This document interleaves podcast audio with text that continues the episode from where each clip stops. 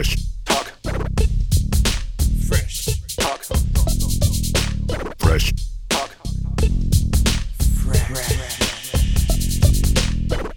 אה, הייתי בטוח שאתה גם קצת כדורסל, אתה רק כדורגל. אה. אני, היום, אתה יודע, תראה, הפועל זה דבר שדורש ממך הרבה מאוד משאבים נפשיים. זה שואב ממך, זה כמו וולדמורט כזה, ששואב ממך את החיים כזה. אה, זה כל כך נכון. אז כאילו, באיזשהו שלב אמרתי, אני לא יכול גם וגם, כי זה פשוט גומר לי את זה השבוע. פעמה, מפעם בשבוע ככה לסבול זה פעמיים בשבוע. כאילו כן. יום לפני, יום אחרי, זהו, נגמר השבוע. למרות שנגיד שנה שעברה, כדורסל הביא קצת ג'וי לחיים. כאילו, זהו. אפילו עד כדי כך שהגעתי כמובן ל... לגמר, חצי גמר. בדיוק, כן, להפסד להרצליה, כן. עם הבן שלי. באמת? וב- כן, ולבוא לנוקיה זה באמת, זה יושב על טראומות, ילדות קשות, לא כאילו, נעימות, כן, להגיע לשם דווקא. לארגי הרואסטי, כל הדברים האלה, כאילו, כל ההפסדים האלה בשש הפרש כזה, בזה, הקרובים, הקרובים, שאתה שם וזה... באמת יושב על מקומות לא נעימים בנפש. וואי, וואי, וואי. אני אמרתי ל- לרמי, לפני כמה זמן, לרמי כהן, שכאילו, חייב לעשות סדרה על הפועל, כמו סנדרלנד כזה בנטפליקס. כי זה מין מקום שגם שהכל טוב, כאילו, גם שהכל הולך והכל זה, זה האנרגיות הן אחרות. זה, זה לא, זה לא משנה מה קורה, זה מעניין. גם אם זה גם. טוב, גם אם זה רע. זה מעניין, וזה תמיד גם סופר אה, אמוציונלי, וגם לטוב וגם לרע, אתה כן. יודע, שמנצחים זה וואו, אנחנו זה, ושמפסידים, נגמר העולם, כי אין, אין אה, מחר, לא, לא, ת- לא תזרח השמש, זה כזה, שמנצחים זה אנחנו הכי טובים. יודע, כאילו, הפועל ואוהדי הפועל זה כמו איזה אומן מיוסר כזה. כולם. זה נכון, זה- זה כולם... כל האוהדים מעולה. אמנים מיוסרים כזה, כן. אתה יודע, אה, תמיד מאמינים שלא יקרה כלום, פסימיים כזה, לא ילך כלום, נחוו מספיק, אבל כשזה כן. מצליח זה אה, עד הסוף. על הבמות, בלי ידיים, כאילו, פועל. אני רואה את זה קצת, הבן שלי משחק עכשיו בהפועל כדורגל, בטרום א' הוא שוער, שוער. מצוין דרך אגב. כן. יואו, איזה מרגש. רגע, בן כמה? אה, הוא בן עשר. אה, אוקיי. בן עשר. אתמול היה להם משחק ליגה שלשום, ביום שלישי, נגד אה, קבוצות אה, שומרי שבת שלא משחקים בשבת. כן. עלו שלב בגביע, היה נחמד. בעפולה. וואלה, כן. זה- גם שם שיחקתי. זה שמיניות? אה, כן, זה כאילו תשיעיות, סליחה. אבל שתי תשיעיות עדיין? שתי? תשיעיות, שתי כן. תשיעיות. לא, אה, בגביע זה תשיעייה לא, לא, אחת. לא, לא, לא. טרום ב' זה שביעיות, וזה שתי שביעיות, ועכשיו הם בתשיעייה, וזה תשיעייה אחת. זה תשע נגד וואלה. תשע, על מגרש 16 על 16, כן. אתה יודע, שמים על הקצה של הרחבת השער. Mm, זה על השתנה, ה-16? כשאני הייתי... כשאני הייתי בגילאים האלה, שיחקנו לרוחב המגרש. פשוט לקחו חצי מגרש, וחצי קבוצה משחקת ככה, כאילו כן. מקו רוחב לקו רוחב. כן, כן. אז זה היה עד שנה שעברה. כן, קו קו רוחב? וקו רוחב. רוחב. לא. זה קו, תכל'ס זה קו, כן רוחב, אתה צודק, כן. כן. כן. לא, אורך. אורך. לא, זה אורך. מבלבל, כי כאילו, זה- בעצם זה קווי הרוחב של המגרש, וקווי אני- האורך הם הקצרים. אני נכון, נכון, ניחשתי, היה לי נכון, 50 נכון, אחוז, טעיתי. קו אורך של המגרש, וזה היה מחולק לשניים. אבל איזה... בואנה. בקיצר. השנה הם כבר בתשע על תשע ששמים את השער על קו ה-16. לא, אבל מה שרציתי לספר זה שאתה יודע, אני רואה, הוא אוהד מטורף של הפועל. אתה יודע, הוא יודע את כל השירים, הוא משגע, הוא, ש- הוא העביר אותנו לשער שבע, הוא אמר לי, אבא, אין יותר שער שתיים, נגמר, וואלה. לא מוכן לשבת בשער הזה. זה היה שער- רגוע מדי. שער שתיים זה רגוע, ושבע זה כאילו הכי קרוב לארבע חמש, כן, הוא לא ארבע חמש. התפשרנו על שבע, כי אמרתי לו ארבע חמש, אני די, אני לא בגיל, כאילו לא מתאים לי עכשיו ארבע כן, חמש. לעמוד ו... גם אתה, ב- גם אתם בשבע?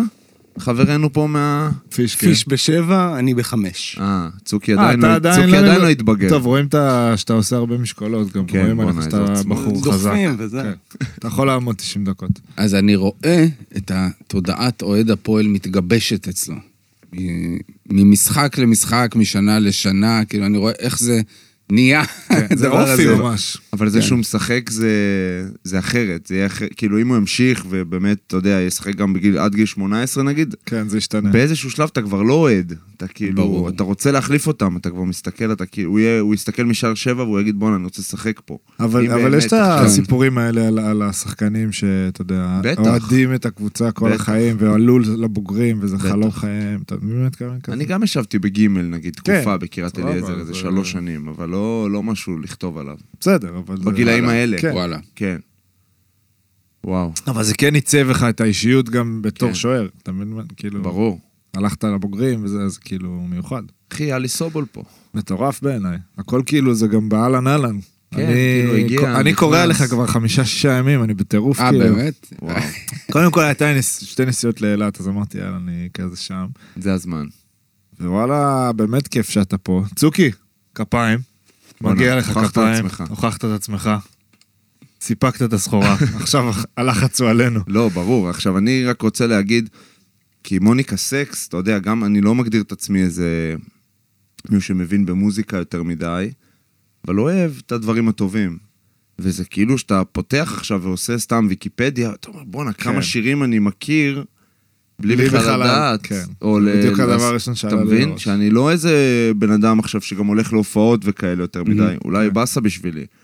אבל, אה, לגמרי באסה. אבל כאילו, בואנה. זה עוד מעט... תבואו, תבואו. לא. אנחנו קודם נבוא, כל, כל אורח אנחנו כל אורח, עוקצים אותו כן, כבר באיזה אנחנו משהו. לוקחים משהו.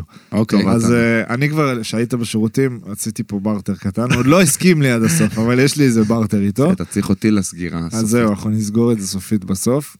טוב, אז נגמור עם הקידום כבר עכשיו, אני כבר מזמין אתכם. יאללה, כן, יאללה. כן. לעוד אה, תשעה ימים, משהו כזה, יש ב- בזאפה פארק הירקון, יש מתחם נורא מגניב שם, מהמם. ואנחנו עושים הופעה. אה, הופעה נורא כיפית כזה, בחוץ, וואו. סוף הקיץ כזה, סוגרים את הקיץ בהופעה שם. זה מושלם. תאריך מדויק? 24 לתשיעי, יום לפני ראש השנה. 24 לתשיעי. טוב. אתם מוזמנים, אני... אוקיי? עקצתם אני כבר, אומר לך קיבלתם שאני... הזמנה. עקצנו אתה הזמנה. יכול להגיע ב- ב- אני חושב לו"ז שכן. כזה? כי אני... אני חושב שאני. יכול. אני טס גם ב... טס לארצות הברית, עזוב, סיפור ארוך. אני יכול, אני יכול. תכף אני ארחיב עליו. לכמה חודשים. אז זה יהיה הפרידה שלי מה... באמת? כן. אתה לא נוסע לשחק? לא, נוסע לטייל, ירח דבש. אה, מגניב. כן. כזה... מזל טוב. תודה. כן. קיבלת... ובר מתחתן אני מתחתן ב-29. ב-29, אז... וואו, כן, אז, יפה. אה, אז אבל אני אנחנו יכול לבוא. לא, זה פרק ירח. הדבש פה. לגמרי. כן, כן, לגמרי. honeymoon, honeymoon phase. כן, כן. רק נגיד שמי שלא היה שלי בהופעה של אין מוניקה, honeymoon, דרך אגב. מפספס בגדול. לא, אנחנו נהיה, אנחנו נהיה. עכשיו אנחנו נגיע. ולא אמרת לי אם יש גביע ווינר. אנחנו בבדיקה. יש משחק ב-19, זה ביום שני, ואז אם אנחנו מנצחים יש רבע. מול קריית אנחנו- אתא בדרייבין. נכון, ביום שני. רוצה לבוא? בשמחה, בטח, מה יאללה, זה? בוא. באמת, אני אבוא. יאללה. אה, זה הברטרים? זה הברטר לא, של... עשיתי איתו בארטר אחר, אמרתי לו, מנוי. שאני אני לא. יודע, אני לא יודע אם אני באמת יכול להשיג, אבל אמרתי, אני אפציץ, אבל אני רוצה ללמוד לנגן על גיטרה. שהוא ילמד אותך? האמת שזה תראה, טוב לספר זה- שלך, טוב. סובול יש לימד אותך. דברים, כן. בטח. כאלה. בקיצור, אני רוצה לדבר דווקא על אה, זה שהלהקה, אה, כאילו, עוד מעט 30 שנה, בואנה, זה טירוף, איך זה... איך זה? עם אנד אופים קצת, אבל עדיין כאילו... כן. אה, תשמע, אני חושב שזה מתחיל מזה, כאילו יש לזה, אתה יודע, זה מורכב באמת, נראה לי, יש לזה כל מיני סיבות. אבל אה, זה מתחיל מזה שבאמת אה, שחר ואני, שחר אבן צור, מהמם. הוא גם שר בלהקה, כותב שירים בלהקה. אוהד מכבי חיפה לפני אוהד. מכבי חיפה, נכון. אה, מהבית כזה. אבא שלו הגיע מחיפה. הוא היה כאילו האוהד היחיד של מכבי חיפה בכיתה. אז שחר ואני, אנחנו ביחד מכיתה ב'. בעצם. אה, אני עברתי בית ספר אה, לגבריאלי שם, במרכז תל אביב, וכאילו נהיינו חברים די כזה ממש בכיתה ב', ואתה יודע, יש לנו כזה תמונות שלנו מנגנים ביחד בטקסים של בית ספר בכיתה ה' יואו, כזה. טירוף. כן. אז, אה, אז יש משהו בחיבור שהוא הרבה לפני שהלהקה קרתה, כאילו, וזה כאילו משהו שיושב שם תמיד, כאילו, שאתה יודע, יש מין חברות מהילדות, זה טבעי כבר, להיות ביחד, כאילו, אתם לא מכירים משהו אחר חוץ מלהיות ביחד באיזושהי... נכון. רמה. זאת אומרת, זה לאו דווקא המוזיקה שחיברה ביניכם. זה... כן, זה החברות חברה, חברות. ב- חברה לפני פשוט, המוזיקה, כן. תכלס. זה נכון, כי גם אפילו, אתה יודע, באמת, הטעם המוזיקלי שלנו לא היה זהה. הוא כאילו, עם השנים הוא התקרב, כי גם באמת הסתובבנו באותם מקומות כן. וניגענו וזה, אבל נגיד, אני זוכר שכשהיינו בבית ספר, אז אתה יודע, אני מדבר איתך כזה 1983-4, שהיינו ממש בבית ספר יסודי, ואני הייתי בצד של דיוויד בוי, והוא היה בצד של מייקל ג'קסון. אוקיי. כולם, כאילו, הכיתה התחלקה לשניים, לשניים. העולם התחלק, כי מייקל ג'קסון הוציא את Thriller, אוקיי. עם Billie Jean ו Beat It וכל הלהיטים הענקים האלה, ודייוויד בוי הוציא אז את Modern Love China Girl ו Modern Love וזה, וכאילו, זה היה שני זה האלבומים שחילקו את העולם לשניים, כאילו, היה את אלה שאוהבים דיוויד בוי, היה כמו חזה, עופרה חזה וירדנה ארזי, זה היה דיוויד וגם- בוי, והיית הולך עם סיכה כזאת על החולצה של דיוויד בוי או של מייקל ג'קסון, אז היינו בשני צדדים שונים. ואף אחד לא יכול לאהוב את שניהם, זה כאילו או כן, שאתה או איתו, פה, או או שאתה- פה. כאילו יכולת להעריך, אבל כן, זה כזה בדיוק, מחנה. בדיוק, זה היה ממש מחנה, כאילו. אנקדוטה קצרה, מאוד. ירדנה ארזי הייתה מדריכה של אבא שלי בצופים. הלאה, תמשיכו, תמשיכו. יפה. אמיתי. יפה. תמשיך, אז, תמשיך. אה, אז כאילו, ככה זה התחיל בעצם, וכאילו כבר הייתה לנו להקה ביחד בכיתה ו' כזה. אה, אז זה סיבה אחת נראה לי לזה שזה ממשיך כל כך הרבה שנים. אני חושב שעוד סיבה, שזה ממש טוב גם. אם להיות אמיתי, כאילו, אני חושב שעוד סיבה זה שהלהקה שלנו היא קומוניסטית. אוקיי. זאת אומרת, אנחנו אה, שווה בשווה על הכל. אנחנו מתחלקים שווה בשווה בהכל. מ-day one. מ-day one, אה, אפרופו אוהדי הפועל וזה, אתה יודע, אנחנו באמת, אה, הלכנו על דגם קומוניסטי צפון קוריאה, כאילו קומוניסטי הארדקור, אבל- באמת הכל מתחלק. הלכתם על זה במודע? זה התפתח לשם? זה זרם זה לשם? כאילו לא היה איזה אידיאולוגיה גדולה פה, כמו שפשוט זה התפתח לשם, כן. כן. ו... ואני חושב שזה חלק גדול ממה ש... שעוזר ללהקה, כאילו, כי כולם מרגישים באמת מחויבים באותה מידה.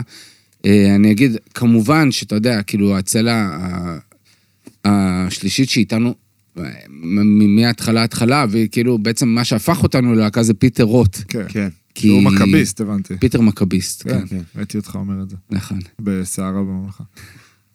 אבל, ופיטר הוא בעצם כאילו, הוא המוזיקאי הכי, הכי, הייתי אומר, המוזיקאי הכי רציני בלהקה, זאת אומרת, הוא גם הכי natural.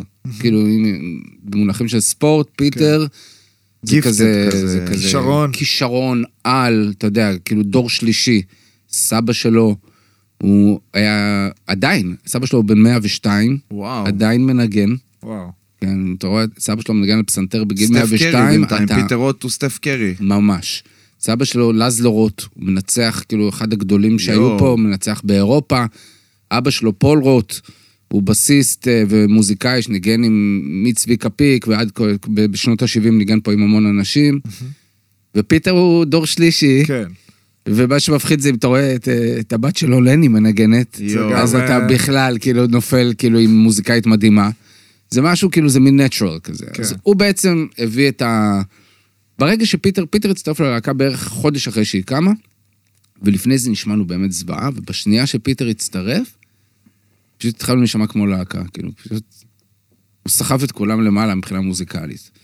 אז אה, אז זה הדגם של, הדגם של הלהקה שלנו, שכולם נורא מחויבים, כי כאילו, באמת, כולם all in ב- בתוך הלהקה. יש המון להקות שאני מכיר, שהמבנה, וכאילו נגיד ההכנסות מתחלקות אחרת, והתמלוגים מתחלקים אחרת, וכל מיני דברים כאלה, ואז כן. אתה רואה שאנשים מאבדים עניין לאורך זה, השנים, כן. ואומרים, אני רוצה לעשות קריירת סולו, אני רוצה להתבטא בעצמי, אני רוצה להרוויח יותר, אני רוצה... ויש זה." לכם קריירות סולו, אבל אמרת שאתם all in, וכל כן. אחד יש לו קריירת סולו משלו גם. נכון. וזה, וזה עדיין עובד ממש טוב. אני חושב זה- שכן, זה נכון. כאילו, זה הפוך על הפוך, שהוא עושה את הפעולה הכי טובה, שכל אחד יש לו משהו משלו, וגם יש איזו יצירה משותפת שהיא כזה... נראה לי שזה גם זה שיש לך את השקט דווקא מהמקום האולי בסיסי יותר של הלהקה שלך, שזה שלי, כמו שזה שלו, כמו שזה, כאילו, שאני איזה ממש כיף זה להיות פיט בלהקה, בזה, נראה לי, אז גם אתה יכול תקשיב. לפתח את וואו. עצמך. כמו שאתה נגיד, אתה יכול לחשוב על איזה כיף זה להיות בקבוצת כן. כדורגל או כדורסל, או לא יודע אם כיף, לחשוב על זה. נכון. להקה זה תמיד כזה, בואנה, נראה לי טירוף. חלום. כן, זה, אני חושב שזה נורא דומה לקבוצה, זאת אומרת, כן. ברגעים שזה טוב וזה הולך טוב, אז זה באמת הכי כיף לבוא שעתיים לפני ההופעה, כן. לשבת אצלנו, גם החימום זה לשחק פוקר נגיד, כאילו זה לא, אתה יודע. יש פה לא רוצה להגיד שגם. אצלנו. יש מחנה משותף לעולמות הכדור. לא, גם אני גם, אתה יודע, בטח, אני מניח שיש גם תקופות מבאסות, ואז. פחות כיף להיות אחד עם. השני. בדיוק. קבוצה, כן. כאילו לגמרי קבוצה. אבל אז שעוברים את זה, כן. וצומחים, זה ממש סוג של משפחה כזו. כן. תשמע, זה יותר מקבוצה, כי קבוצות, אה, אתה יודע, מתחלפות, שחקנים מתחלפים, כבר אין לך כן, מישהו שרץ עכשיו כל גם הקריירה. עם פחות אנשים. אבל עדיין, אה, כאילו, בתוך היררכיה, דברים שהם עוברים, לא יודע, נסיעות להופעות, אני מניח, דברים כאלה. אז יש את ה... אתה יודע, הקווים כן. המשיקים. המון, המון קווים, וכמובן שספי אפרתי, שהוא, אפרופו החילופים, אז כאילו, אצלנו העמדה שהתחלפה תמיד זה הבסיסט. אוקיי. באלבום הראשון זה היה יוסי חממי, אחרי זה היה אה, אלדד גואטה, באלבום, ה- מהאלבום השלישי, אה, זה היה אלדד גואטה, ואז בעצם לפני ככה 12 שנה הצטרף ספי אפרתי, אה, שהוא גם כן מוזיקאי מדהים, וזהו, כבר 12 שנה אנחנו באותו, משחקים באותו הרכב. באותו הרכב. כאילו, כן. וואו. מטורף. שמע, זה אין מדהים. אין דברים כאלה. וראיתי גם עכשיו במסגרת התחקיר העיתונאי הנוקב שעשיתי עליכם, שבואנה, בהופעות יש ילדים בני 18. כן, עכשיו זה ממש, אה, זה ממש תופעה. איזה כיף, אה, בואנה. כן, איזה זה נורא כיף כיף. בשבילם, איזה כיף בשבילכם. זה כיף לעולם גם, שזה מה ש... כאילו שזה מה שהם צורכים גם בסוף בגיל 18, מבחינתי, בדעה שלי. אה, כן, תראה, אני עברתי עם זה כמה דברים. זאת אומרת, בהתחלה באמת היינו בני 20 ומשהו, והקהל שלנו היה בני 15 עד 18 וזה וזה. ואז התחלנו לגדול, ובהתחלה הקהל היה נשאר צעיר, ואז אמרתי, למה, איפה הבני 30 שאני רוצה לדבר אליהם עכשיו וזה, אני כותב שירים נכון. על החיים זה וזה. שאני מרגיש יותר גם כמוהם, כאילו... כן, מרגיש כמוהם וזה, והייתי מתבאס על זה שהקהל צעיר, ואז הקהל באמת התחיל להתבגר, ואז עוד פעם רצית את ה... ואז פתאום כשהקהל הצעיר התחיל, ואז אמרתי, טוב, איפה, אבל, הקהל הצעיר התחיל להיעלם, זה לא טוב. ואז פתאום, באמת, בלי שעשינו שום דבר, וכלום, בלי שום מאמץ, פשוט, הם אה, פשוט הגיעו. הם פשוט הגיעו, ב, נגיד, הייתי אומר, בארבע, חמש שנים האחרונות, הם כאילו חזרו והם פשוט, מהופעה להופעה, ראית שבהתחלה הם היו 10 אחוז, אחרי זה הם היו 20 אחוז, אחרי זה הם היו 30 אחוז, היום הם כאילו 60-70 אחוז מה, מהקהל. כן, ראיתי איזה סלפי שלהם, ואתה רואה כאילו עם הקהל, ואתה רואה ילדים. אני אומר לעצמי, בואנה, איזה טירוף. מדהים.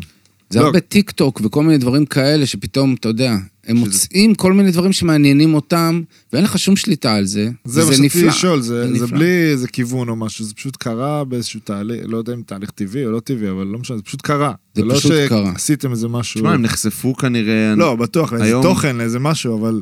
בלי להישמע יותר מדי זה, היום כל התוכן שאתה צריך נמצא לך נכון. פה, אם אתה רוצה לאהוב משהו או לגלות משהו, אתה יכול לגלות, וכנראה שזה... עדיין, בשביל. להגיע לאיזה שיר או לאיזה זה, אתה כן צריך את זה לא, מעבר לטלפון. אחי, זה- לא, זה ברור, שהם אבל כאילו איזה מישהו שייתן לך, שמעת אותם, אתה מכיר אותם, לא יודע, אפילו אח גדול, בן דוד כן. גדול, דוד, אבא, כאילו מספיק כזה. שעולה, שקופץ להם איזה סרטון בטיקטוק והם נתקעים. עליו וזהו, ומתחיל להיות אה, ויראלי והכל כן. חוזר. אני חייב להגיד שמוניקה הייתה הלהקה שלי בגיל הזה. היו לי שתי להקות, היה את מרסדס והייתה את מוניקה, ומבחינת אנרגיות, זאת אומרת, רוק עצמאות, פסטיבל קוקה קולה, באמת, אני על שתי ידיים, אני לא יכול לספור את כמות הפעמים שראיתי אתכם מופיעים. זה תמיד ההופעה עם הכי הרבה אנרגיות. תמיד בכל תודה. הפסטיבלים, בכל הזה, אתם מופיעים ומפוצצים את הקהל. וחוץ מזה שהמוזיקה מעולה. תודה, תודה, תודה, תודה. כן, אחי, איתו. אני פשוט... אה, צוקי הוא החתמה חדשה יחסית כן. שלנו, בפרשטוק, הלכת מה scouting טוב. עשית. ממש, ממש, ואנחנו כל יום... גם אם יש מכות הוא טוב. אולי בינואר. נמכור אותו, נעשה עליו איזה אקזיט קטן. אפשר אולי לשחרר אותו ל- לליגה הבלגית. כן, נמכור אותו לליגה רק אם הבלגית. דודו מחתים אותי בסוכנות. אין בעיה, אנחנו נטפל בזה. אז תספר לי קצת גם, סתם ש... כל הזמן קופצים פה, אין פה איזה חוקים, אני פשוט... כן. הפועל קצת, הפועל כדורגל, אה, כאילו איפה זה... נראה לי דיברנו לפני שהתחלנו, כאילו איפה זה, כמה זה, איפה זה פוגש אותך היום נגיד, אה, בלי קשר לבן שלך, מתי התחלת באמת לאהוב, איזה שחקנים, כאלה. אה, אני התחלתי לאהוד הפועל אה, באזור גיל 10 באמת. זה בערך מתי שהתחלתי לנגן גם, אני חושב על זה. והאמת שמה שגרם לי להיות אוהד הפועל זה ברק בן צור, שהוא היה, הגיע אלינו לכיתה, בכיתה ד' לדעתי כזה, והוא היה כוכב כדורגל. הוא היה שחקן מדהים, הוא היה מין מסי קטן כזה, אתה יודע, שיודע לעבור כזה ומקרקס את כל הבית ספר. הוא היה איתי בכיתה, והוא היה אוהד הפועל. אז הוא כזה, אתה יודע, כשיש ילד כזה פתאום בכיתה. כל הכיתה נהיית אוהדת הפועל. כן. אפילו הוא הביא אותי להפועל, כאילו אני גם הייתי משחק שוער, וואלה. כן. אז הוא הביא אותי, כאילו, מתחבר, מתרגש. הכל מתחבר. הביא אותי להפועל לנסות, אה, מהר מאוד קלטתי שאתה יודע, שיש שוערים יותר טובים ממני, וכאילו, כן. אתה יודע, שנה הייתי כזה. גם ההורים שלי היו מאוד לא בעניין. תחזור ו- לנגן, תחזור. כן, הם לא אמרו לי בדיוק, "ת- ת- ת- תנגן, עזוב אותך מזה, וכאילו, אתה יודע, הסעות וזה לא, לא היו בעניין, אז כאילו התפיידתי מזה. אבל נהייתי אוהד הפועל, איתם, עם ברק ועם אבי כץ מה, מהכיתה שלי, אה, כשהגענו לכיתה ז', אז אורי שלף נהיה איתנו גם כן, כאילו, והיינו הולכים ביחד למשחקים. אה, נגיד, אתה יודע, כאילו, באמת הזיכרון אה, הכי, הכי חזק שלי מהתקופה ההיא, זה המשחק אליפות של 85-6. עם סיני וגילי לנדאו, אלי כהן, מוריס ז'אנו וכן הלאה וכן הלאה, כן? אה, יום טוב טליאס בשער, בטח. באמצע העונה כזה, כאילו אפילו לקראת סוף העונה רק קיבל שם את, ה, את הפציעה לדעתי של אלתר או משהו, אני לא זוכר מי זה היה, והוא קיבל את ה... אריה אלתר? נכון. אריה? כן. אריה אלתר. והוא קיבל את העפודה כזה ממש למשחקים האחרונים, הוא היה שוער צעיר אז, ממש ילד, כן. יום טוב טליאס, ושיחק במשחק האליפות, ונתן, אה, שמר על שער נקי. וה... אה, באמת, זה, אמרתי קודם, זו הפעם היחידה בחיים שישבתי בשער 11, כי נתנו לאוהדי הפועל גם את שער 11, אוהדי חיפה ישבו כזה ב-8-9, כי היו כל כך הרבה אוהדי הפועל שרצו להיות מחזור אחרון, כן. משחק מכירים את. הסצנריו. אה, וממש ישבתי מאחורי השער, פשוט ראיתי את הכדור של גילי לנדאו נבעט לעבר הפרצוף שלי ונעצר ברשת, כאילו, זה היה כזה. תחושה טובה. זה היה... עוד משער 11. וזה היה עם אורי שלף. שאחרי זה כן. הקים את הפועל תל אביב כדורסל מה- מהאפר, ועם אבי כץ, וזה היה החבר'ה שלי שם. אה, זהו, אתה יודע, עכשיו אני כאילו מין אוהד כזה, אתה יודע, יש, אוהדים אה, שרופים ממני, אני כזה מנוי, היה לי בדרך כלל, היו פתאום שנים שלא הייתי עושה מנוי נגיד, כי אני חושב שקצת יצאתי עם הלופ גם כשנסענו קצת לאמריקה, ואז כשחזרנו כבר לא, לא, לא נכנסתי ישר ללופ חזרה. מה זה, אתה מדבר... אה, בשנות, תחילת- סוף שנות ה-90, כאילו, אחרי כן. שלהקה כבר הצליחה זהו, פה, טסתם נסענו. משם ל- לארצות הברית לנסות קצת. כן, נכון, נכון. לאן טסתם? אה, טסנו לניו יורק, טסנו לניו יורק. אה, זה היה ממש כאילו, איך שהאלבום הראשון יצא, כאילו, חצי שנה אחרי שהוא יצא, באמת הוא נורא נורא הצליח, היו לנו אז מלא מלא הופעות, כן. וקצת כזה כמו, באמת, קצת כמו ספורטאי צעיר כזה, כן, שאומר. יש לי את הרגע עכשיו, כאילו, הכל קורה, אנחנו בני 22, עפנו ביחד לניו יורק. טסתם כולכם ביחד לניו יורק. כן, חוץ מיוסי חממי אז עזב את 22. הלהקה, הבסיסט הראשון, טסנו כטריו, כן. אה, פיטר עבר לבאס, וגרנו ביחד בבית אחד בברוקלין, וואו. עם כזה, ממש בדיוק כזה, זה מה שהיה, זה היה המרתף שלנו, כזה, עשינו חדר אה, חזרות. אולפן כזה במרתף, היינו וואו. מתאמנים בטירוף שם, היינו מתאמנים באמת שעות כל יום. זה קורה שאתם עושים את זה, סליחה על אולי קצת חטטנות וזה, יש סוכן, יש משהו, כאילו מישהו מייצג אתכם, מישהו מביא את זה, אתם לעצמכם שם, את, כאילו, איך אתם מגיעים לדבר הזה, לעסקה הזאת, לא יודע, אתה טס לניו יורק, אני, אני אומר סתם, ספורטאי צעיר, כן.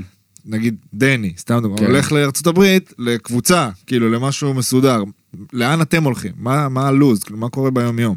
אז האמת, תראה, באמת, זה היה עולם אחר אז. זאת אומרת, כן. אנחנו מדברים על עולם לפני האינטרנט, כן. אוקיי?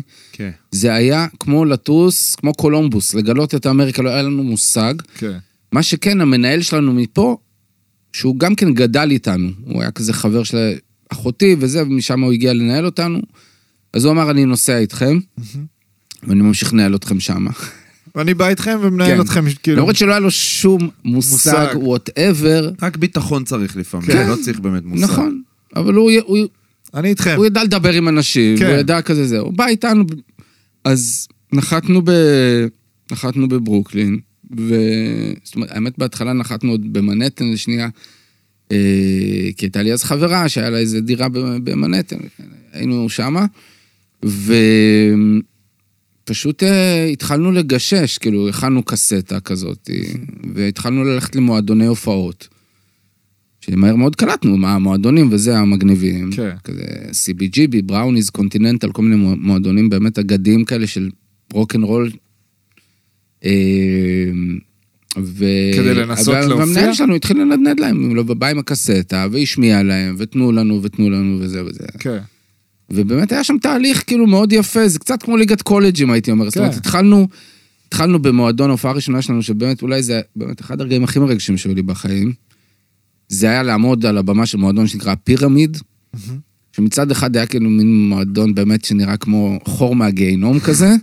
מצד שני, אתה יודע, זה המקום שנירוונה הופיעו בו כשהם הגיעו לניו יורק פעם, פעם ראשונה. אז כאילו אתה מרגיש שאתה עומד כן. of Fame כזה. כן. התרגשות מטורפת. אז התחלנו שם, כאילו, ביום הכי גרוע כזה, נגיד יום שני כזה בפירמיד, ולאט לאט הגענו לזה שאתה יודע, הופענו ביום הכי טוב ב-CBGB, שזה המועדון, שהיה המועדון הכי, כאילו, הכי שאתה. רוצה להופיע בו, כאילו, כן. בתור להקת צירה כמו הרוקסן כזה, לצורך העניין.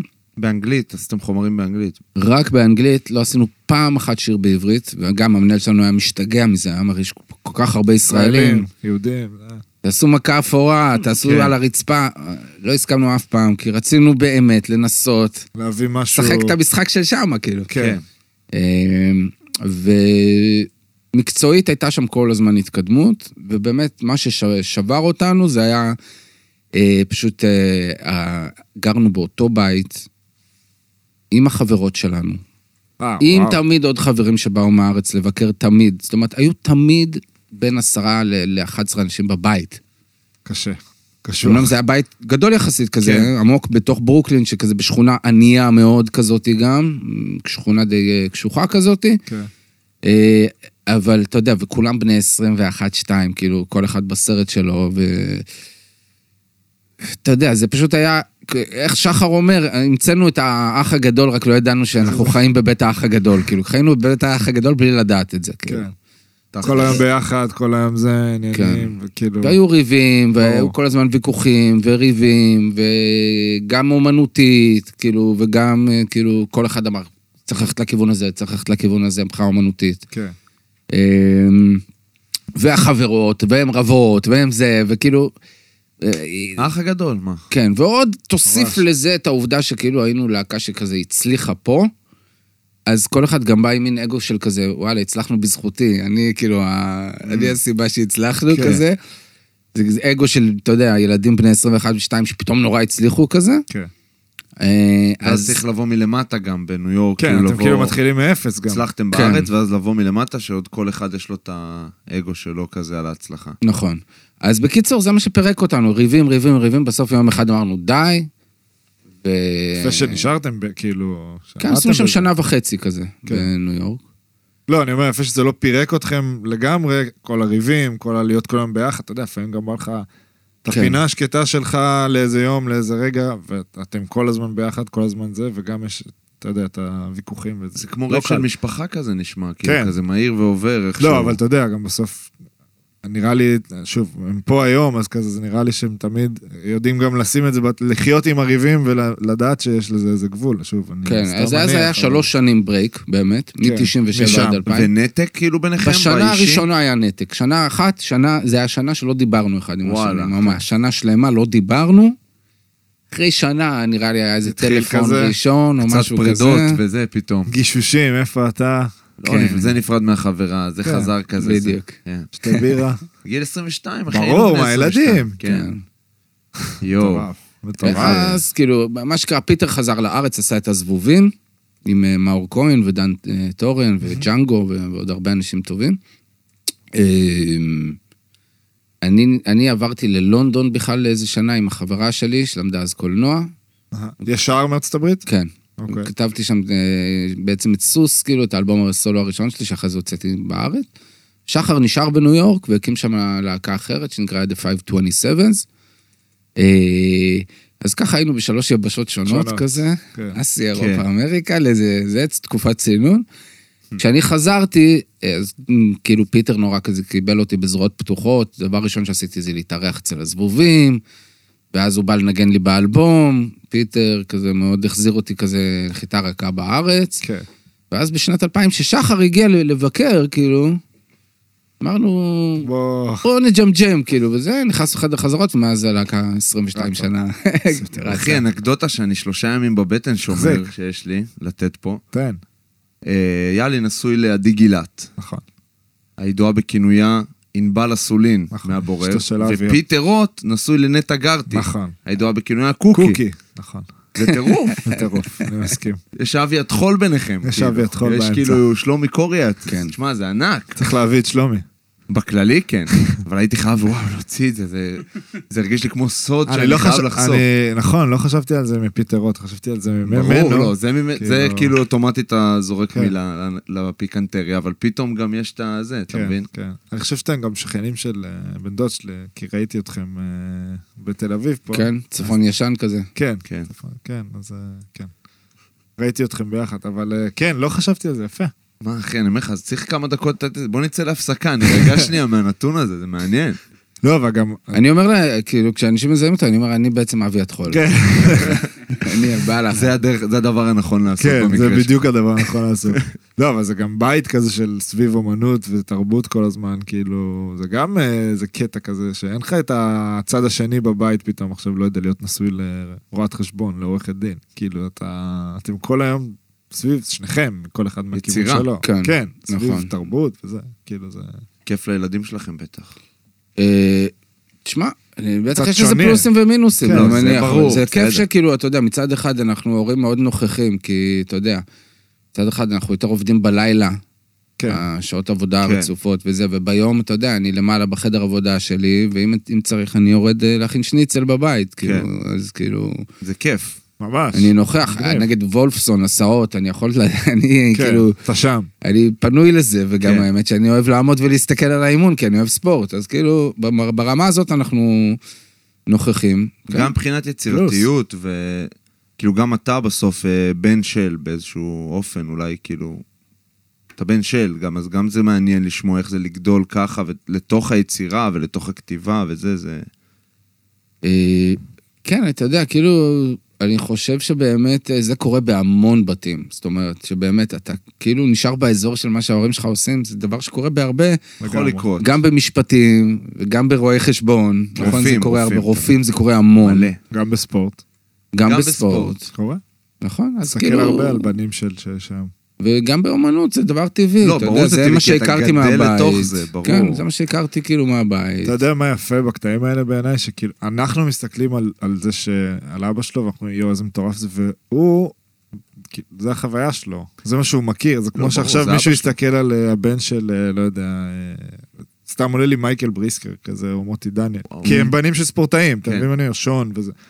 אז כאילו לנו זה, יואו, אבא שלו היה כדורסלן, אבל כאילו בשבילו, כן, אבא שלי היה כדורסלן, כאילו זה, נולדתי לזה, זה רגיל. זה אבא שמכירים. כן, זה לא ה- מכיר זה- משהו אחר, כאילו, אז... אה, אין לי נקודה לזה, סתם, כן, כאילו... לא, זה נכון, זה הדבר הקל לעשות זה להישאר בתחום. כן. ללכת לתחום אחר זה כאילו זה קצת יותר מקורי, בדיוק. יותר זה עצמאי. כן. כאילו. המחתרתיות. אם נכון. היית רופא פתאום. זה כאילו, לצאת בואנה, נגד. מה הוא עושה? בואנה, בדיוק. למה הוא כבשה לא יוצר שחורה. כן.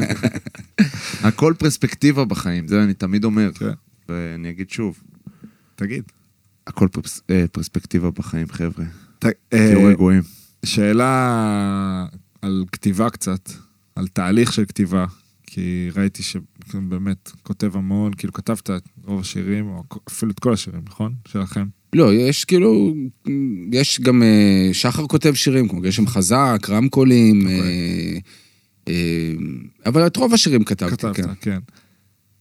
תהליך של כתיבה זה, זה משהו כזה, כמו שאנחנו מדמיינים. אני מדמיין, יכול להיות שאני קצת- אני כנראה... קח אותנו לדמיון שלך. לא, אני בר. מפריז לאיזה, שאתה מתבודד באיזה, לא יודע מה, ומגיע לאיזה מוזה שתלויה גם במזג אוויר, ולא יודע, במצב רוח שלך, ו...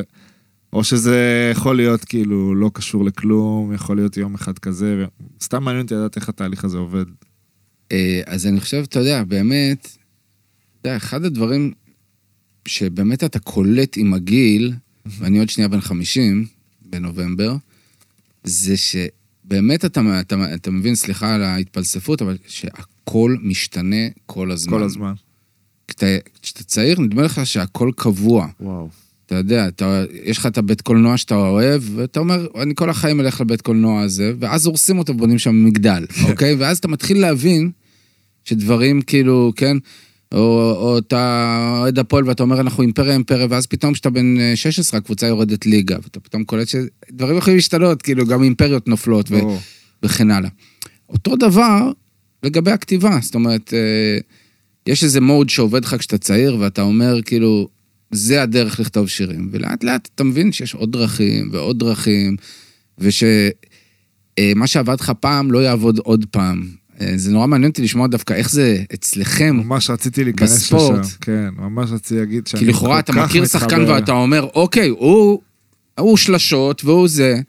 אבל אני- אתה רואה נגיד שבאמת, נכון, השחקנים הטובים מוסיפים תמיד אלמנטים. חייב להמציא את או- עצמך מחדש, תמיד. אני ממש רציתי להגיד את זה מכמה מקומות, אבל דווקא נגיד, אני זוכר את עצמי, נגיד, מתכונן למשחקים.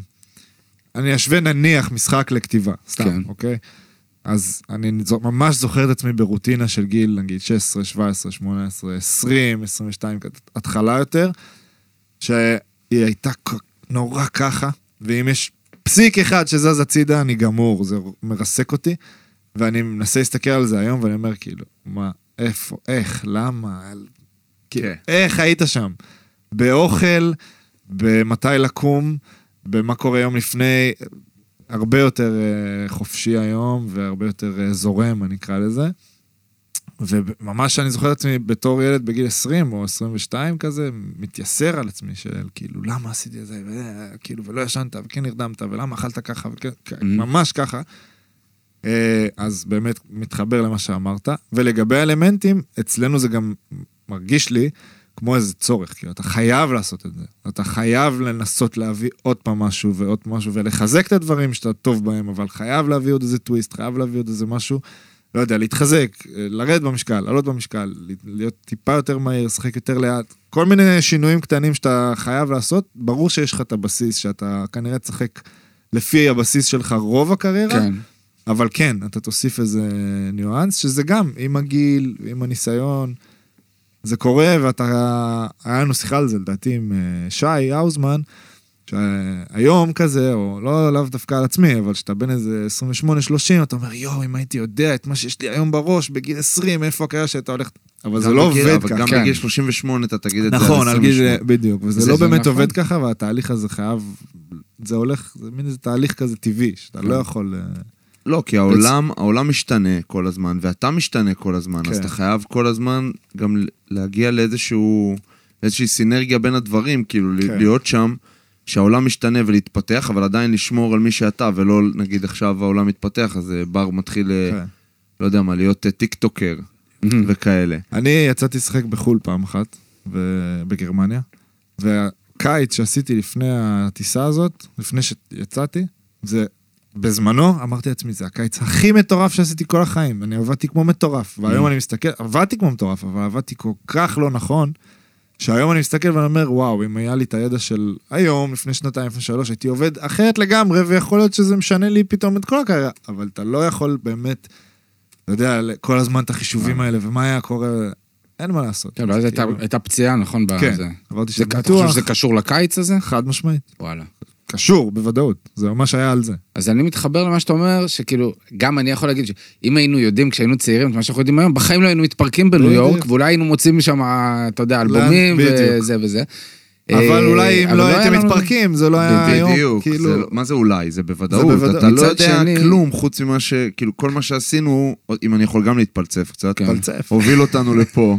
כן. ואנחנו כאן בזכות גם הטעויות שלנו, והרגעים האלה שאתה אומר, בואנה, אם הייתי יודע היום, אז לא היית יודע היום אם לא היית לומד את זה על הבשר. אם נכון. לא הייתם מתפרקים שם בניו יורק, או שפציעות ורגעים קשים בספורט, זה... ספורטאים, בחלקם, הם גם אה, אמנים מיוסרים. אתה כאילו, אתה יכול לנתח פעולות שלך עכשיו ים- שנים אחורה כן, ולהיזכר, והזץ בגוף יהיה אותו זץ של כאילו, "אה, הייתי צריך לעשות ככה.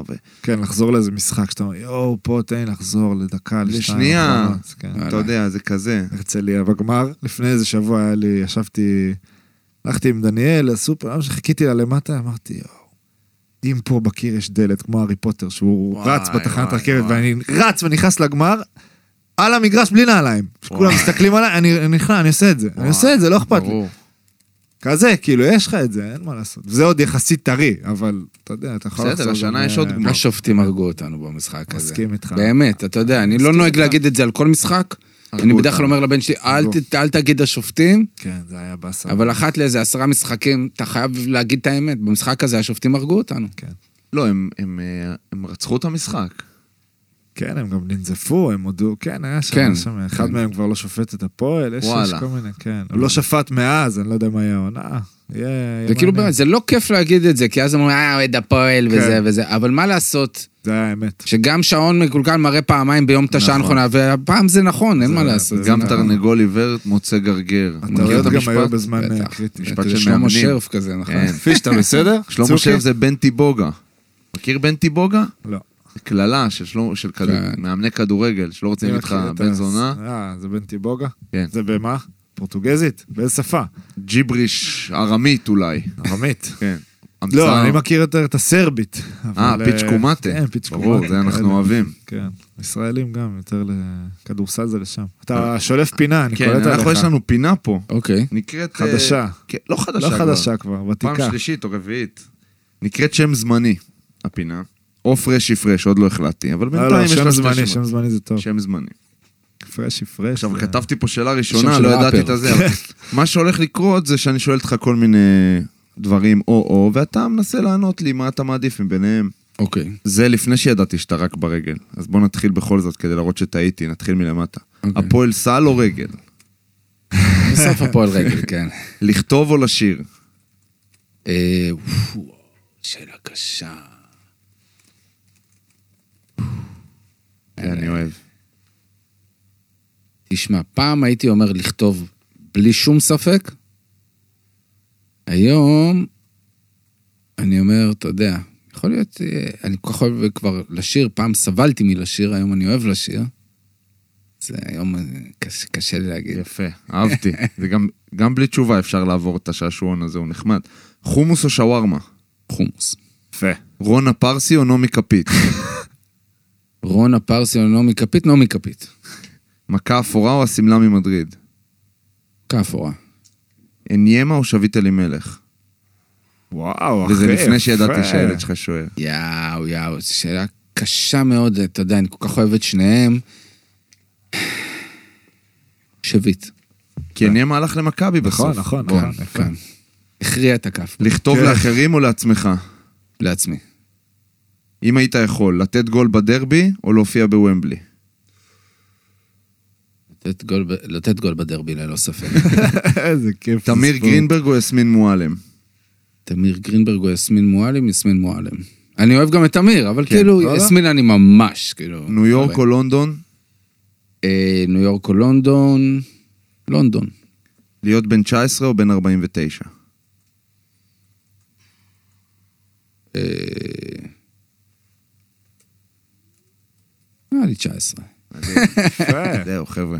שם זמני, סיפור הצלחה, חפשו אותנו. ברשתות. למה סבלת מלשיר? כן. כי, אה, אתה יודע, אני באמת... אה, אתה יודע, יש זמר שאני מאוד אוהב, שקוראים לו דיוויד ברמן. אוקיי. אה, היה לו להקה מאוד מגניבה שקראו לה סילבר ג'וז, יהודי, הכסף, מין להקה אלטרנטיבית קטנה כזאת בארצות הברית, והוא כותב מאוד מאוד טוב. ואחת השורות שלו שאני הכי אוהב זה All my favorite singers couldn't sing. אה, כל הזמרים האהובים עליי לא ידעו לשיר. כן. עכשיו, אה, אני באיזשהו מקום תמיד אה, הרגשתי כמו הזמר שלא יודע לשיר. כי נגיד. בבית ספר, אם, אם אני חוזר לשחר וזה, בטקסים וזה, נגיד בחיים לא היו נותנים לי לשיר. הייתי מנגן גיטרה, אבל תמיד היו, אתה יודע, חמישה, שישה זמרים יותר טובים ממני בכיתה. כן.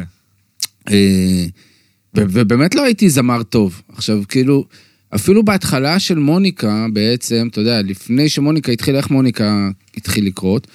הייתי בן איזה 18, בדיוק חזרתי, לא, כבר הייתי אפילו, הייתי אפילו כבר בן 20, זה כבר היה בצבא כזה, אני חושב. אה, גם חזרתי משנתיים באנגליה, סיימתי תיכון באנגליה, הייתי אז עם אבא שלי שמה. וואלה. כן. אה, את סוף הוא עבד הבית ספר שם, עשית שם? סוף י"א-י"ב עשיתי באנגליה. מה שמאוד תרם לי, דרך אגב, בכל העניין זה של הרוק וזה. זה הדבר הכי טוב שיש, נראה כן, לי, בכללי. לחוות פתאום איזה גם, זה, שנתיים כן, בזה, כן. ועוד במיוחד בשבילך. כן, זה היה מדהים, זה היה מדהים. כאילו, הייתה לי את האופציה להישאר בארץ, כי אחותי בדיוק התגייסה, ואבא שלי בדיוק היה לו איזו עבודה נורא גדולה בלונדון, ואמרו לי, או שאתה נשאר עם. אימא ועם עם אחותי, עם נטע בארץ, או שאתה נוסע עשר שניות. אה, נסעת איתו. לבד. כן. כאילו, אוקיי. אמא שלי הייתה מגיעה כן, כל הזמן כמה. שהיא יכלה, אבל היא הייתה על הקו כזה. מגניב. מאוד. כן. זה לא מופיע בוויקיפדיה. יאללה. כן, היה לנו דירת אה, רווקים כזאת בלונדון, זה היה נחמד. היה נחמד. אמ, אז אה, מה שרציתי לספר זה שכשחזרתי משם, אז אה, איזה חברה לקחה אותי ללהקה, שהיא הייתה הזמרת, ובכלל לא תכננתי, אבל היה חסר להם שירים. אז נתתי להם את השירים אה, שהיו לי אז, נגיד על הרצפה, כבר היה בלהקה הזאת. וואלה. כן. אה, עוד פשוט פעם... נתת אותו? כאילו פשוט הייתי איתם בלהקה, אני כן. הצטרפתי ללהקה, והיא כאילו- שרה, הייתה זמרת, וזה הרגיש לי נוח. ואז, היה פעם אחת שהבאתי את שחר, כזה חבר ילדות, הבאתי אותו לעשות לנו סאונד, באיזה הופעה קטנה, באיזה מקום שקוראים לו סקיצה, היה איזה מקום כזה בנווה צדק. אוקיי. שם טוב למקום. כן. כן, היה מקום חמוד. אה, וכאילו, ואז אחרי ההופעה, הוא ניגש אליי ואמר, תשמע, אתה צריך לשיר את השירים שלך בעצמך. כאילו, זה בכלל לא, לא חשבתי על זה, כאילו, כמין משהו שאני הולך לעשות בזה, בצורה, להיות זמר. ואמרתי, אבל זה שירים, אתה כותב אותם, הכי טוב שתשאיר אותם תבצע בעצמך. כן. ואז אמרתי, יאללה, בוא ננסה. כאילו, קבענו, הבאנו את אה, חממי כזה, שהיה איתנו בתיכון גם כן, בעירוני א', והתחלתי לשיר, כאילו, עכשיו, אבל תמיד הרגשתי ש... שאני לא, לא זמר מספיק טוב, כאילו, שזה לא, כאילו, אלא שאני songwriter, אני כותב שירים, ומשם, כאילו, היה לי את ההצדקה לשיר, שכאילו, כיוון שזה שיר שלי, אז אני אעביר אותו הכי טוב, כאילו. אבל לא הרגשתי שאני, אתה יודע, טכנית וכאלה, אני לא איזה כן, זמר... אבל אה, ברגע כן. שזה גם שיר שלך, ואתה יודע בדיוק למה התכוונת, וזה גם יוצר איזושהי קרבה גם למי שמאזין לזה, אז אולי אתה לא חייב להיות, אה, לא יודע, באותה תקופה הכי מדויק, כן.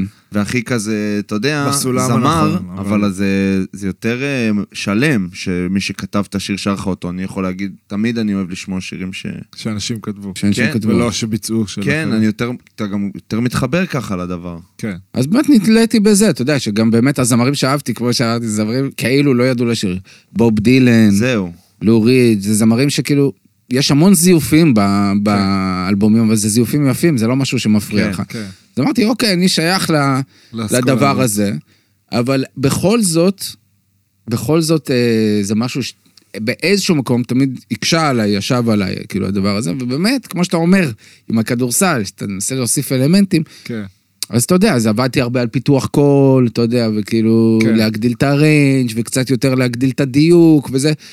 וכן הגעתי למקום שעוד פעם, זה לא ה base שלי, ה base שלי זה ה- הכתיבה. הכתיבה, אבל, אבל כאילו לך. הגעתי למקום שהוא נוח לי ושאני נהנה ממנו. כן. כאילו שחקן שנגיד צמח מתוך זה שממש מבין את המשחק, כמו מאמן כן, על כן, המגרש, כן, כן. אבל לא קולע, לא עושה נקודות עכשיו, ועושה את כל הפעולות, בדיוק. 35 דקות, ופתאום הוא אמר גם לא זורק קיץ, לסל. בואנה, אני כן, זורק ארבע זריקות במשחק, ואומר בואנה, אני חייב לה- להתחיל לזרוק פה, שנה אחרי זה 14 ממוצע, כן. כאילו זורק לך... יפה. תודה. אהבתי. אני חשבתי בול שאמרת על הלא אוהב לשיר, חשבתי על כיוון אחר. כאילו על איזה חרדה של הופעה, כאילו משהו כזה, שכי... האמת שאף פעם לא הייתי חרדתי. אבל לא, זה. יפה שזה ממקום אחר, וזה גם מגניב ל... להכיר במרכאות בחולשה ולטפל בה, אתה מבין? כן, ואז בטח. כזה לנצח את זה, לא יודע. בטח. יפה, אהבתי. מה עם, ה... עם הרוק? מה... ותרבות הפופ של עכשיו, וכאילו זה שהרוק, נראה לי אפשר להגיד שהוא, לא יודע אם הוא הלך, מתיימר, אמרתי בהתחלה שאני לא מתיימר, כן. אבל הוא כאילו חוזר ב vibe שלי, אני מרגיש כזה ש...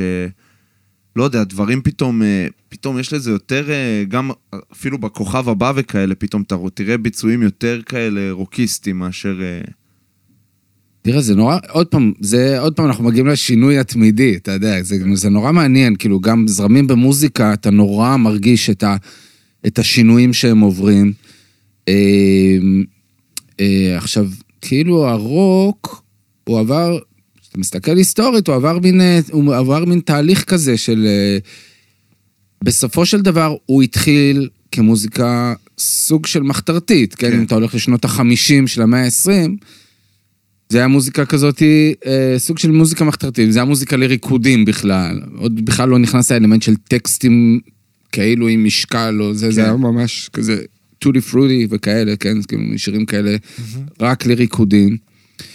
ואז כאילו בשנות ה-60 פתאום אה, בוב דילן, לו ריד, התחילו להכניס אלמנטים חדשים לתוך הרוק שלא היו קיימים קודם, שפתאום אתה יכול לכתוב אה, על דברים חברתיים, או על דברים פוליטיים ברוק, או על אנשים שחיים בשולי החברה, שזה נגיד לו ריד, שהוא הביא את זה מזה שהוא אמר, למה יש את זה בקולנוע ובספרות ואין את זה במוזיקה." במוזיקה. כן. אז הוא פתאום התחיל לכתוב שירים על כאילו... אה, על, על נושאים כאלה. אה, בוא נגיד למשל Walk on the Wild Side, כן, השיר הזה של לו ריד, כן, טו, טו, טו, טו, טו, טו, טו, טו, טו, טו, זוכרים את השיר הזה? כן. זה שיר 1972 נראה לי, וזה שיר שמדבר על טרנסג'נדרים, כן? על אנשים שמחליפים את המין. זאת אומרת, זה דברים שכאילו, זה בלתי נתפס שבשנת בכלל אז, 1972 מישהו שר על הנושא כן. הזה, שרק עכשיו כאילו מגיע בעצם למיינסטרים. אז, אה, אז הרוק עבר מין שלב כזה, של כאילו הוא פתאום נהיה את האפשרות הזאת, ואז בשנות ה-70, הוא בעצם הגיע למ- למ- למקום הזה שכאילו, של רוק אצטדיונים, של הדבר הכי גדול בעולם. כן. ומשם הוא התחיל לרדת בעצם. שבשנות ה-70 זה, כאילו, זה הכוכבים הכי גדולים, זה, זה כאילו מהרוק. אין- כן, זה הסטונס, וזה לד כן. זפלין, וכאילו, באמת אה, מפלצות כאלה של, אתה יודע, שכאילו שזה הדברים הכי גדולים בעולם, כן? כן. אה, וכמובן שזה, אחרי זה זה נכנסה תנועה אחרת, כאילו ההיפ-הופ התחיל, עוד פעם, גם כן התחיל מחתרתי, קטן, בועה, מוזיקה לריקודים, פתאום. קיבל פתאום אותו תהליך בדיוק. אה, פתאום קיבל טקסטים טקסטים עם עם, משמעות. עם משמעות, ואז נ, נ, התפוצץ, התפוצץ. ונהיה מיינסטרים עולמי. אז הרוק כאילו באיזשהו מקום קצת חזר למקום צדדי, אה, אבל יש בזה משהו מאוד מאוד טוב לרוק, בבסיס, כי רוק בבסיס שלו, הרגעים הכי טובים שלו היו... שם? כשהיה בו איזה אלמנט של חופש. וברגע שזה נהיה כסף נורא גדול, אז פחות יש חופש. אז אין חופש. וכשאין חופש ברוק, זה, זה לא מה- עובד. בפופ, לא צריך חופש. נכון. כאילו בפופ אתה צריך להיות מהונדס עד הסוף. זאת אומרת, זה מגניב שיש את החופש ברמת הזיק הזה, שאתה רואה שלבן אדם יש personality, יש לו חוצפה, יש לו זה, אבל המוזיקה עצמה, היא לא... היא צריכה להיות מופקת כאילו באמת, אתה יודע, כמו מין סרט הוליוודי כזה. כזה, כן. כן. אמ, אז כאילו דווקא הרוק, כאילו, עכשיו אני, אם אתה אומר שהרוק קצת חוזר, אני חושב שזה כמין תגובת נגד, נגיד אני רואה את הילדים שמגיעים להופעות של מוניקה, בתור אלה שכאילו הפופ נהיה כל כך ענק, נהיה כל כך גדול, כן. שכבר יש קבוצה גם לא קטנה שאומרת, את זה אני לא רוצה, מה עוד יש? די, תן לי, תציע לי משהו אחר. כן. כן, הם רוצים את, ה... הם רוצים את הדבר האחר, כאילו, ואז הם מוצאים את זה במרסדס בנד ובשייגץ, שאתה יודע, וואו, שגת. שגדלנו על זה, כן, גם סינרגיה נגיד, שהייתה להקה, באמת, אני. אהבתי את... תראי זה? אני, ברור, אני. עדיין...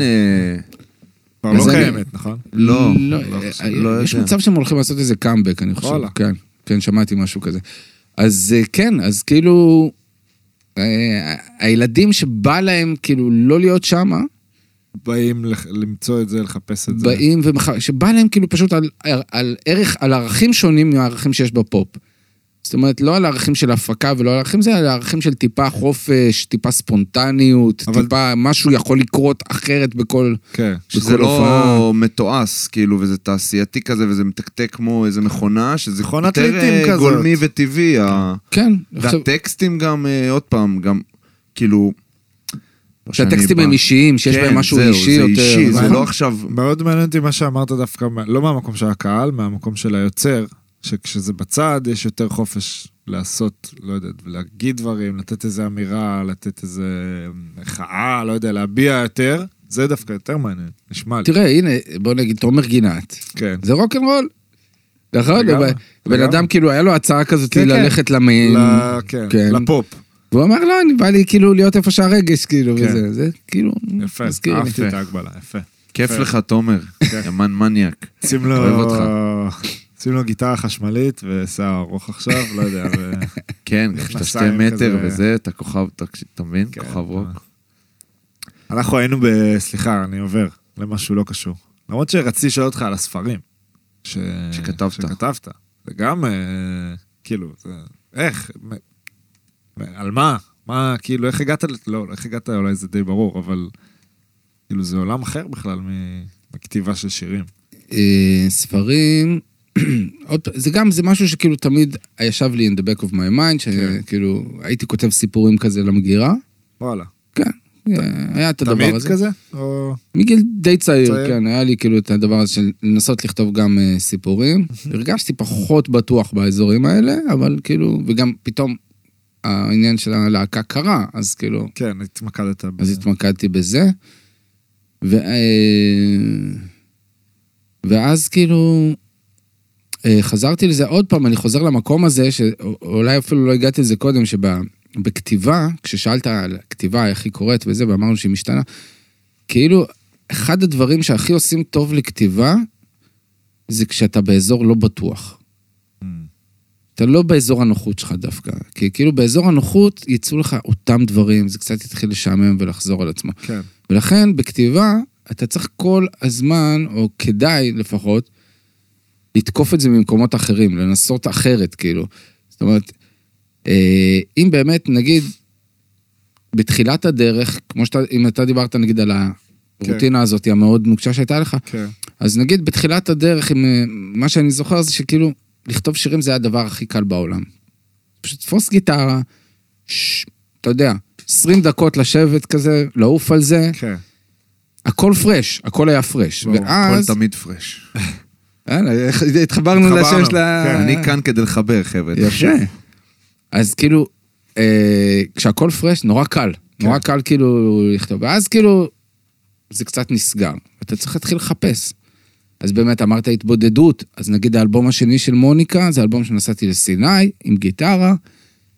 יש שם שירים שאני זוכר את הצוק שישבתי עליו, כאילו, ו... וואו. וכתבתי את השיר, כי זה כאילו... מה שרציתי, זה- זה מה שהדמיון שרציתי בראש. זה לגמרי קרה, זה אוקיי. לגמרי קרה. ועוד פעם, זה עובד לפעם אחת, נגיד. סבבה, אתה יודע, ברור, זה עובד זה לא לפעם שעכשיו אחת. תלך כשאתה לחזור תחזור לצוק, הזה, זה לא יקרה הוא כבר. לא יביא לך עוד שיר. יפה, אוקיי, אהבתי. אמ, ואז נגיד, אתה יודע, כאילו, למשל, אה, אה, האלבום האחרון של מוניקה, זה אלבום שכאילו שחר אמר לי, תעזוב את הגיטרה, אל תיגע בגיטרה. שים איזה לופ תופים, תתחיל מזה את השירים. אתה קודם מלחין ואז כותב? כאילו אתה מביא מנגינה ואז מוסיף עליה מילים בדרך כלל? זה גם כן משתנה. משתנה. זה גם כן משתנה משיר לשיר. עוד פעם, יש שירים. שהמילים קודם, יש מילים שהלחן קודם, יש מילים, שירים שזה בא ביחד. אז uh, הרעיון שאני גיליתי, לפחות שלי אישית עובד, זה שאני חייב uh, להפתיע את עצמי ולהיות באזור שאני לא לגמרי יודע מה אני עושה. כי כאילו כשאתה באזור שאתה לא לגמרי יודע מה אתה עושה, אז אתה נהיה ערני. כשאתה ערני, נכון. כן.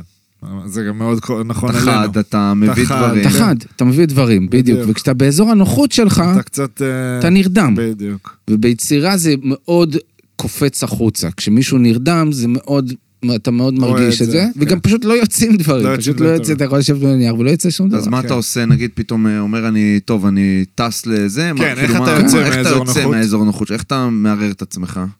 אה, אז נגיד, אה, כן, הנה, ניסיתי, אמרתי, זכרתי את סיני, אמרתי, שנה שעברה אמרתי, יאללה, אני טס לברלין, אני מנסה זה, ישבתי בברלין, לא הלך, כאילו, נגיד. לא עבד.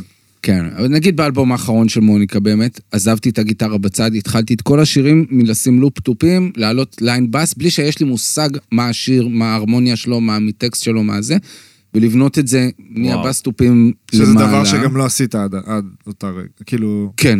או, או לעיתים מאוד נדירות, כן. נגיד, הייתי עושה את זה, אבל רוב השירים שכתבתי זה היה שירים של לתפוס גיטרה, ו... ומשם זה התחיל. כן, כיף- ו... כיף לדחוק את עצמך ל- לאיזושהי פינה באופן מודע, כדי שאתה תהיה בחוסר ודאות. אתה מבין כן, למה אני מתכוון? כן. זה כמו, השווינו מקודם כתיבה למשחקים, צריך לשנות את זה, כתיבה זה יותר כמו אימונים, אימונים, זה הדברים כן. הסיזיפיים האלה שאתה עושה במחשכים, שאף אחד לא רואה. כן. נכון. והאקסטרה, וזה, המשחקים זה ההופעות, זה התהילה, אבל זה כמו כן, שאתה, אתה יודע, זה. כמו הגבעה הזאת שאתה תרוץ איזה קיץ, כן. כדי אתה תגיד למעלה, בואנה, אני, זה מה שיביא... אקח אליפות, כן. בדיוק. וואו, זה מרגש ברמות, הדברים האלה. ממש. כתיבה ויצירה של... זה יוצר, תחשוב, כאילו זה לא מטורף לחשוב על, לא יודע, אתה כותב טקסט שהוא נורא אישי, אתה מביא לו מנגינה שהיא גם נורא אישית, וזה הופך להיות של כולם באיזשהו, באיזשהו שלב. עכשיו, זה מצד אחד אתה רוצה שזה יהיה של כולם, מצד שני זה נורא שלך. אה, זה אולי הדבר באמת הכי יפה והכי טוב שיש בדבר הזה, שאתה מרגיש שאנשים לוקחים את זה למקום שלהם. כן. זה הכיף, כאילו בשביל זה, אתה יודע, באמת, לגמרי. זה הדבר שכאילו, שעושה את ההרגשה הטובה הזאת של וואלה, נגעתי ב... נגעתי. זה כן. שווה את הכל בסוף. אם נהיה, אחרי שהתפלצפנו, נהיה קלישאתיים גם ורומנטיים. תהיה? זה שווה את הכל, כאילו שעכשיו מישהו לוקח למקום שלו, שאולי בכלל לא התכוונת אליו, טקסט שלך, זה, זה מטורף, זה כן. השראה. נכון. אני, נגיד למשל, יש את השיר, יש את מספיק בן אדם, זה שיר שלפעמים מזמינים אותי לנגן בחתונות. בחופה. שיר וואלה. חופה. ומבחינתי, זה הדבר הכי מחמיא לי בעולם. לעמוד, ב, להגיד, שני הזה. אנשים, כן. ברגע שהם עכשיו קושרים את החיים שלהם ביחד, הם רוצים לשמוע את השיר הזה, מבחינתי, כי כאילו אומרים, מה החתונה, מה זה, זה יותר מרגש אותי מהופעה ל-5,000 איש לפעמים. ואם נגיד היית עכשיו מתארח באיזה פודקאסט שנקרא פרשטוק, ומישהו בשם בר תימור היה אומר לך, תשאיר לי איזה שיר, מה יש פה גיטרה? מה נגיד היית בוחר במצב היפותטי אתה לחלוטין? מסתכל עליי? לא, לא אתה. אני לא יודע אה, לשיר. או לנגן. עכשיו אני חושב שיש לי לא, לא. אנחנו לא נ- לא אנחנו לא נציג. לא לא. לא, אין לי בעיה לשיר. אין לך בעיה לשיר? בטח שבא לנו. יאללה. תראה צוקי. רק צריך לראות אם יש לי יאללה. מפרט או משהו. זה... יש לנו- הכינותי מראש. כי- עשינו לך. אמבוש, עשינו לך אמבוש. לא, ויש לך. מפרט? יש לי, נראה לי הכל. אמור להיות פה. אם פה אין מפרט, אז איפה במדינה לא, יהיה לא, מפרט? לדעתי יש פה הכל. בוא נראה תראה, יש לו מפרט בארנק. מפרט יאללה. מהארנק. איזה לא, כיף אין, ומטבעות גם, איזה כיף. אין, אין שום מפרט, אתה רואה? צוקי, מה? אנחנו ב... אני אוהב את החיים, בעבודה. מקסימום אני אנגן שיר אצבעות, אתה יודע מה? שיר אצבעות, בוא אני אנגן שיר שדורש. אצבעות, יאללה. הכנתם פה setup? אני- לא, אוקיי. שתדע שזה מיני ambush, כי כאילו, אתה יודע, צריך לנסות. אני לא הייתי סולח לעצמי, אתה מבין? הייתי מנתח את השידור הזה. ואומר, איך לא ביקשתי כן, משהו? איך לא... זה לא בשבילי, זה בשביל המאזינים בכלל. נטו בשביל והמאזינות. בוא נלך אחורה קצת, רון. בוא נתחבק. אפשר. אז זה שיר שנקרא כל יום קצת. זה מתוך אלבום שעשיתי, שנקרא ריצות ארוכות. וואו. אה, אלבום שזה יצא לפני איזה חמש שנים, שהפיק אותו אסף אמדורסקי. וזהו, כל יום קצת. ככה. מה שניסיתי לצייר, יצא בסוף אישה. מה שניסיתי להחזיק, היה רק אשליה. מורה שיכור כתב, כולם הולכים מתוך שינה. אבל מילים לבד לא יכולות להעיר אותך. אני בכל זאת מנסה להתרחק מהסופה. החול שבאוויר אף פעם לא ישקע. נכנס מהריאות ישר לחלומות, והמילים לבד לא מסננות. אני רוצה לחפור מה עבר מתחת לרחוב, מתחת למכוניות, לסוליות ולכפות החתולים. בסבלנות של אסיר נמלט. כל יום קצת, כל יום קצת, כל יום קצת, כל יום קצת.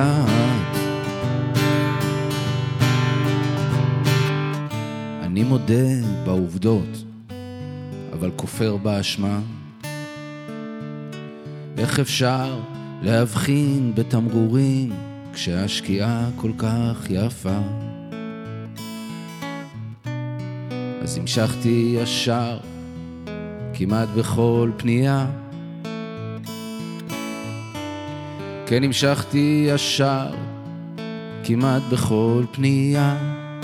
אני רוצה לחפור מה עבר מתחת לבמה, מתחת לקהל, למבטי האנשים. בסבלנות של אסיר נמלט. כל יום קצת, כל יום קצת, כל יום קצת, כל יום קצת.